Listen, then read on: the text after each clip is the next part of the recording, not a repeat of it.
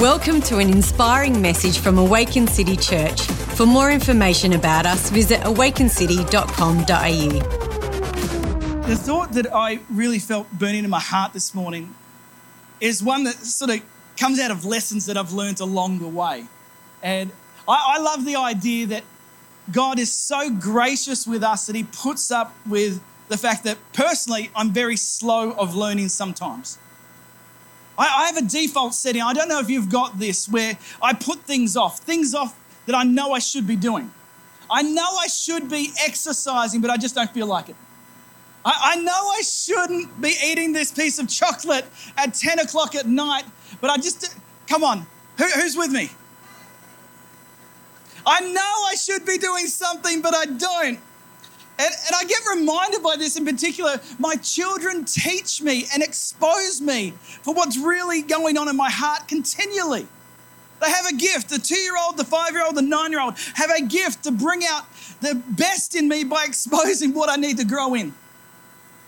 And I've noticed that I've had a default response to them for too long.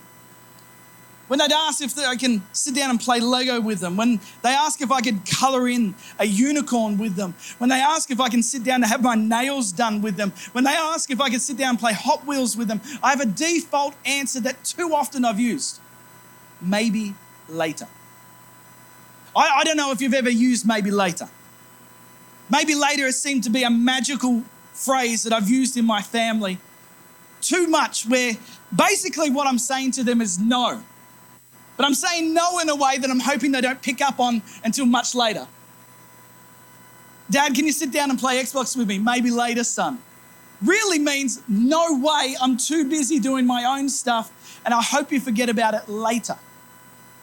Problem is, my nine year old has the memory opposite of a goldfish and continually reminds me, even at nine o'clock at night when he's going to bed, Dad, you didn't play Xbox with me today and you said you would. This all came to a head a couple of months ago when we're sitting there. My kids wrangled me down and they had this cartoon that they wanted me to see like nothing else. And so we sat down to binge watch a cartoon together. So I've got my two year old draped over me, my five year old's cuddling me, my nine year old's laying behind me, and we put on this cartoon. And this cartoon is about a family of Australian talking dogs with very broad Queensland accents. Not just Australian accents, Queensland accents. If you're watching this in Queensland right now, I want you to know that you have the best Australian accent. This show is called Bluey. And Bluey is amazing. I hadn't seen it before, and I sat down and we started binge watching episodes. But it was one of those moments where, as we're watching the episodes, a sense of dread started to come on me, and a revelation started to dawn that every one of these 10 minute episodes seemed to be about Bluey and her little sister coming up and playing imaginary games with her dad. That he's working at home and they run into the room and they start a pillow fight and he stops what he's doing to play pillow fights with them. That he's washing up and instead of washing up, he gets down and plays a game where they pretend he's Mount Everest and they climb him. And the whole show is about the dad stopping whatever he's doing to play games. I've never heard Bluey's dad say, maybe later. And so the whole time we're watching, we did like 10 episodes. I felt like the worst dad in the universe. Not once did Bluey's dad say maybe later. So from that day, now I won't say that I'm perfect. I won't say that I haven't used maybe later since. But from that day, I've endeavored to say yes. I've endeavored, when asked to stop and play with my kids, to say yes. And I gotta say, it's been so much more fun. My thought with you today as we head into the rest of the year, maybe later, may or may not be a default response for you, but it has been for me. And I'm challenged that the heart of God is saying to us today, Awaken City, that the time is now that the best time, not just the time, the best time, the best time is now. Now, I'm reminded of a portion of scripture in Luke chapter 2 where Jesus goes missing for three days. It's a portion of scripture where Jesus is 12 years old, and it's the only portion of scripture we have on Jesus from his birth to when he starts his public ministry at 30 years old. We don't know what goes on really between that space of time, except for this one moment where his parents, Mary and Joseph, lose Jesus, the Savior of the world. They just traveled to Jerusalem from their hometown. They've just fulfilled all their obligations and they're traveling back. And somewhere along the way, three days later, they realize that Jesus is not with them. Talk about neglectful parents. But they were in a convoy, they were with family, they just assumed. Assumption really gets in trouble as a parent. And they run back to the city and they look everywhere for Jesus and they find him in the temple. And there's Jesus sitting in the temple. And it says in that portion of scripture that the religious teachers were amazed at the answers and the authority that he had. To the life of Jesus, we see every opportunity taken to make a significant difference. The time is now the time is now. Even Jesus, at 12 years old, before he starts his public ministry, takes the opportunity. His answer to his parents when they said, Where were you? Didn't you know I'd be about my father's business? That the time is now, the opportunity is here. And when we take it, God moves. And so I want to challenge us as a church, Awaken City, together and online, that as we move forward into the year ahead, the time is now. The time is now for God to call us. If I could challenge us with some thoughts, to build new altars and meet with Him afresh. To build new altars and to meet with Him afresh.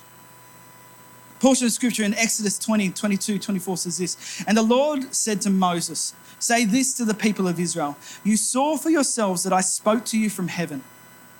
Remember, you must not make any idols or silver or gold to rival me. Build for me an altar made of earth and offer your sacrifices to me, your burnt offerings and peace offerings, your sheep and goats and your cattle. Build my altar whenever I cause wherever I cause my name to be remembered, and I will come to you and bless you. Now I'm challenged this year as we move forward. The time is now to build new altars to build new meeting places with God, to meet with God afresh. Whether you have followed Jesus for a long period of time, or whether you are new to the journey, or whether you are yet to begin the journey, the time is now to dig and build new altars. An altar is simply an anchor between heaven and earth. An altar is simply a, a, a place, a time, a location, an opportunity that we create. Notice that God says to Moses, You build the altar that we get to create to meet with God personally. That God Himself wants to meet with you personally every step along the way, and He does not say maybe later. Now is the time, now is the best time to build a new altar and meet with God afresh. God, in designing this with Moses, this way of meeting with him, says just take what's around you, take it from the earth, take it from the rocks. So the idea of an altar in the Old Testament was that you would look around and you would pick up the stones that were around you, however many you could find, and you would just simply build a location there where you were, just up of unhewn stones that said you weren't allowed to craft it, you weren't allowed to shape it. I think what God says to us out of that is that He's not looking for perfection, He's just looking for what's available. He's looking for you and I to be available this year. The time is now to say, I want to meet with you afresh, to encounter Him. Constantly, Jesus would say things like, Those who have an ear to hear, let them hear what the Holy Spirit is saying. I'm convinced that God is always speaking. And if I'm not picking up on it, it's usually because I've blocked my ears somehow. How is God calling you to meet with Him this year? And do not accept the lie that he doesn't want to meet with you. He does. He does. What opportunities is he calling you to dig new altars? Maybe it's hijacking your time in your car. Maybe it's creating space in your morning. Whatever it is, you've got to create it. The idea is that God will meet with us if we create it, that we set it aside and dedicate it to Him. How is God calling you to meet with Him this year? For some, I know they've been called to engage with the scriptures like never before. and to dig deeper and to meet with God afresh through the Bible. You know, the biggest lie that we can get is that I've heard it all before. Because God wants to trigger new revelations, new understanding that will unlock the next level of life. The time is now. God wants to speak now. He does not say maybe later to us, He says now. And as we dedicate ourselves, He meets with us. The time is now. What else would I be challenged with? The time is now. The best time is now to tear down strongholds and demolish lies. This has got to be one of my favorite portions of scripture. Not because it inspires me, but because it challenges me so much. Out of 2 Corinthians chapter 10, verse 3 to 5, it says, But though we live in the world, we do not wage war as the world does. The weapons we fight with are not the weapons of the world. On the contrary, they, are, they have divine power to demolish strongholds. They have divine power to demolish strongholds.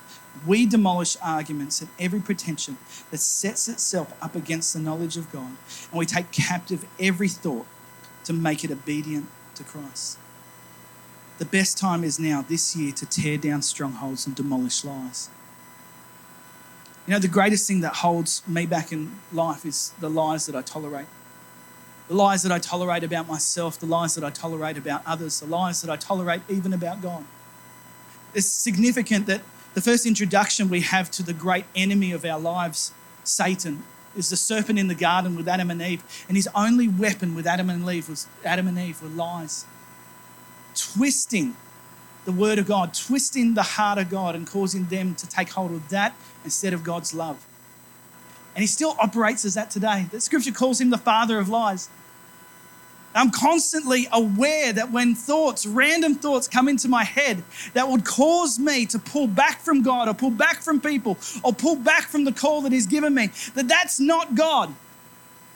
That that's not even me because it doesn't even make me feel good. I feel terrible. That often that is an assignment from the enemy himself to plant a lie. And if I tolerate that lie, and here's what it means to tolerate it means to dwell on, it means to engage with, it means to build. What I actually start to do is I actually start to build a stronghold in my soul, a structure in my soul where this lie turns into a massive building. And this massive building is filled with the assignments of the enemy. And I find after time it happens so quick that I move on and I'm stuck because this massive stronghold of thought is stopping me from engaging with the heart of God.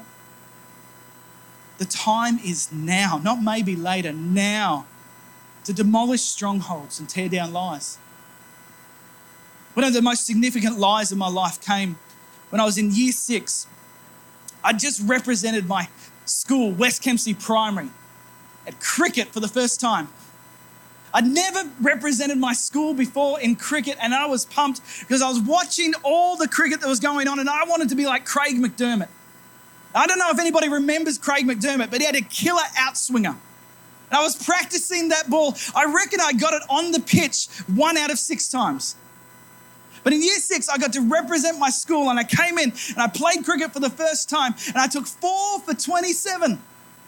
I still remember it to this day because I called a family member that night, a family member who I knew loved cricket even more than I did. And I spoke to her on the phone that first game in year six. And I said, I took four for 27. And her response to me was, Is that all? You didn't take five? Now, she didn't mean anything by it. She wasn't, come on, she wasn't a terrible person. Although, any parent gets a child, come to them and say, I took four for 27, you act over the moon. Don't you ever say, Is that all? That's amazing. You took one for a hundred? You're amazing. Maybe not there. That gave birth to a lie that this person had no idea they planted in me. It was me tolerating it in year six. And this lie gave birth to a stronghold in my life where I believe that nothing I ever do is good enough.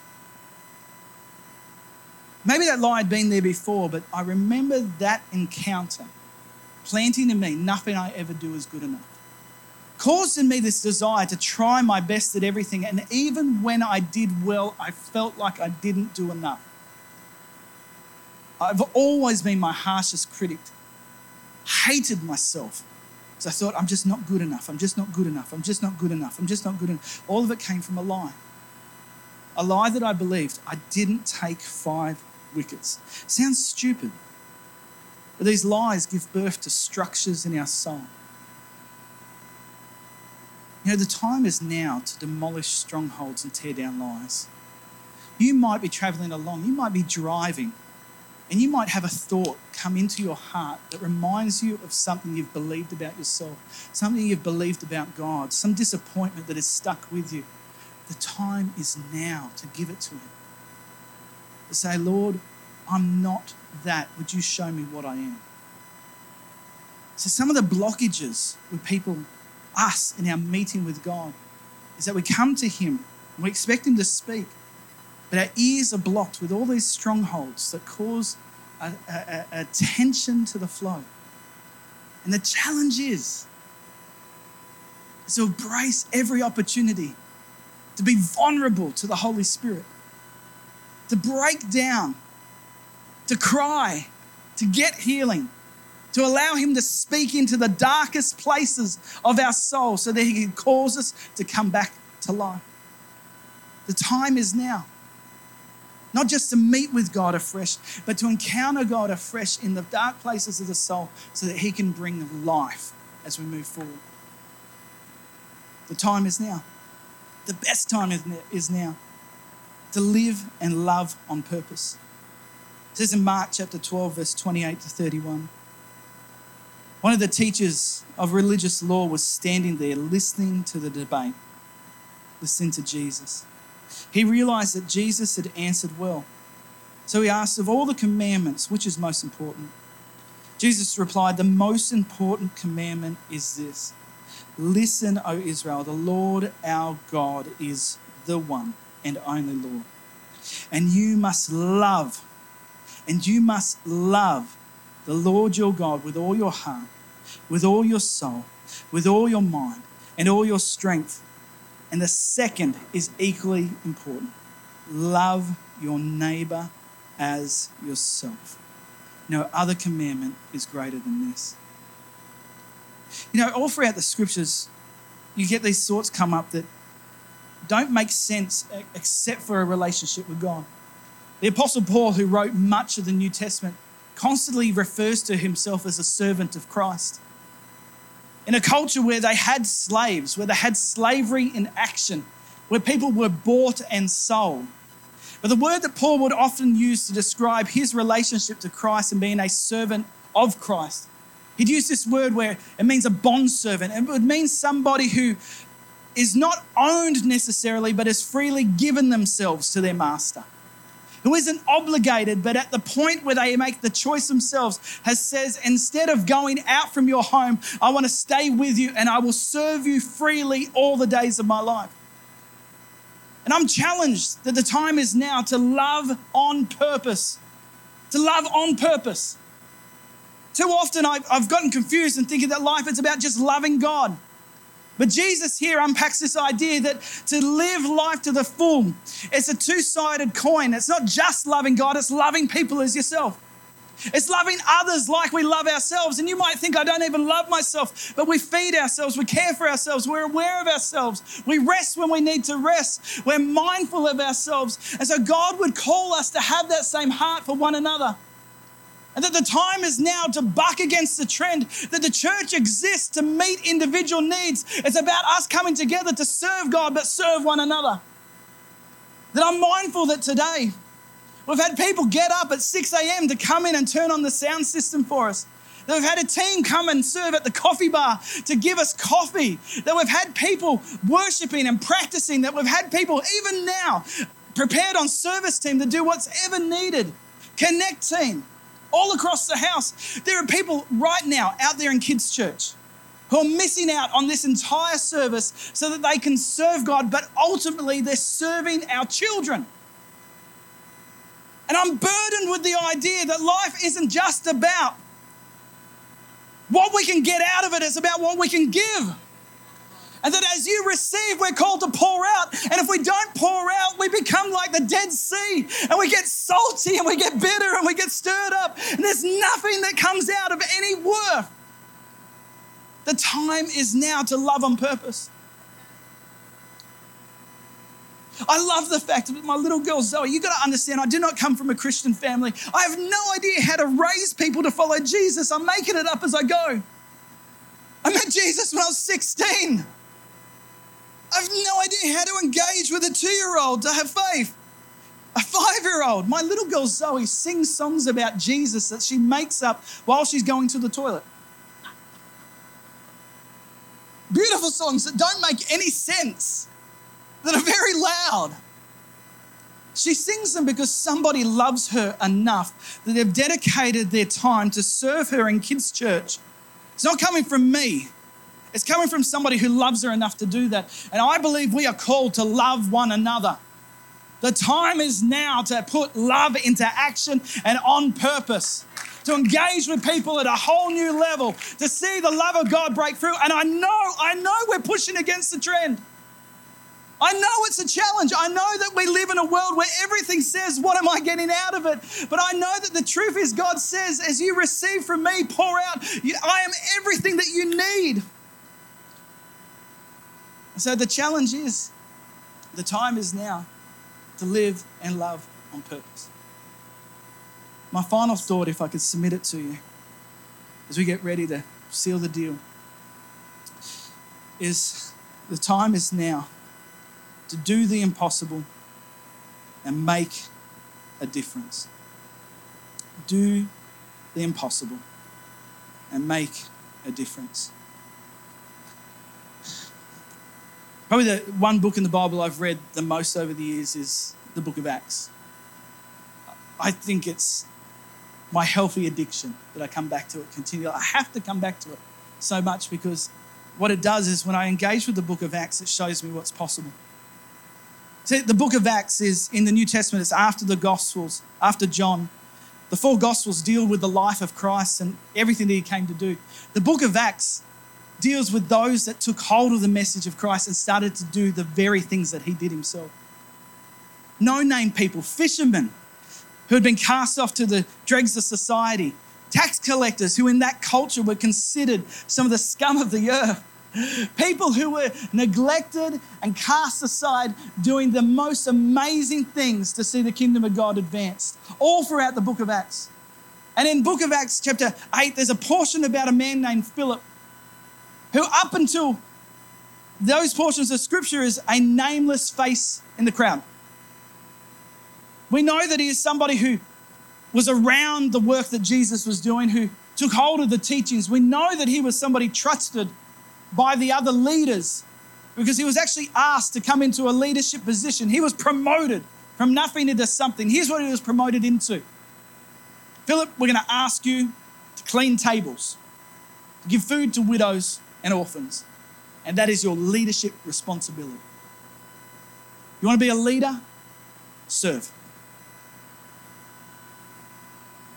We don't know much about Philip. All we know is that he was faithful, that he did it. And we get this portion in Acts chapter 8 where Philip has the most amazing divine encounter. The set cycle to start changing the world. Says that Philip has a divine encounter with an Ethiopian royal official who's traveling from Jerusalem back home to Ethiopia. And he's reading through the book of Isaiah in his chariot, and he is stuffed because he can't make heads or tails of what he's reading. And Philip has a supernatural engagement with this man where he is invited into this chariot and he unpacks the scriptures to the point where this Ethiopian royal official who's traveling, not knowing what was going to happen, not expecting anything out of the ordinary, has a revelation that this Jesus is the Savior of the world. And he stops the chariot and says, Here's some water. Why can't I be baptized now? And he's baptized. set apart and sealed, and he takes the message of Jesus back to an entire nation.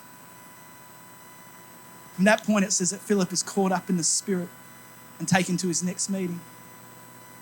I'm so challenged that the best time is now to do the impossible to make a difference.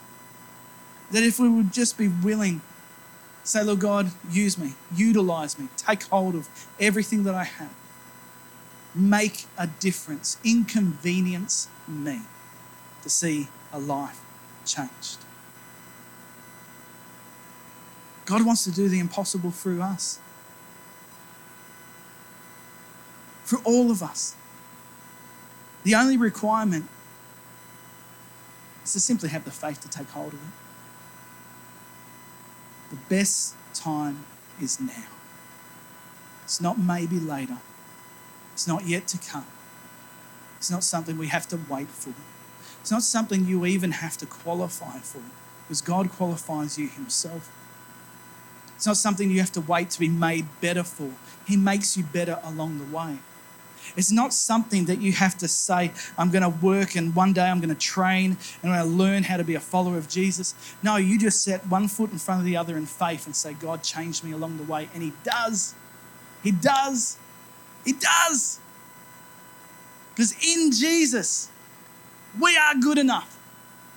In Jesus, you are everything that God wants to work through, to make a difference, to do the impossible, to see worlds shift and change, to lay hands on the sick and have the sick recover, to see situations that are desperate and destitute turned around because an encounter with the living God, that you had the privilege to be not just a spectator, but participator in.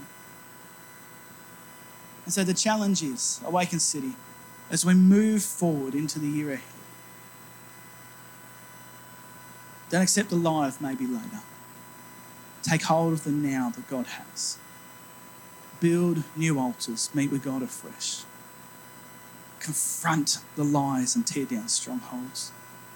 Love on purpose. Ultimately, let's do the impossible and make a lasting kingdom difference. Amen. Thanks for listening to this message. We hope it has blessed you. If you would like to find out more about Awaken City Church, visit awakencity.com.au.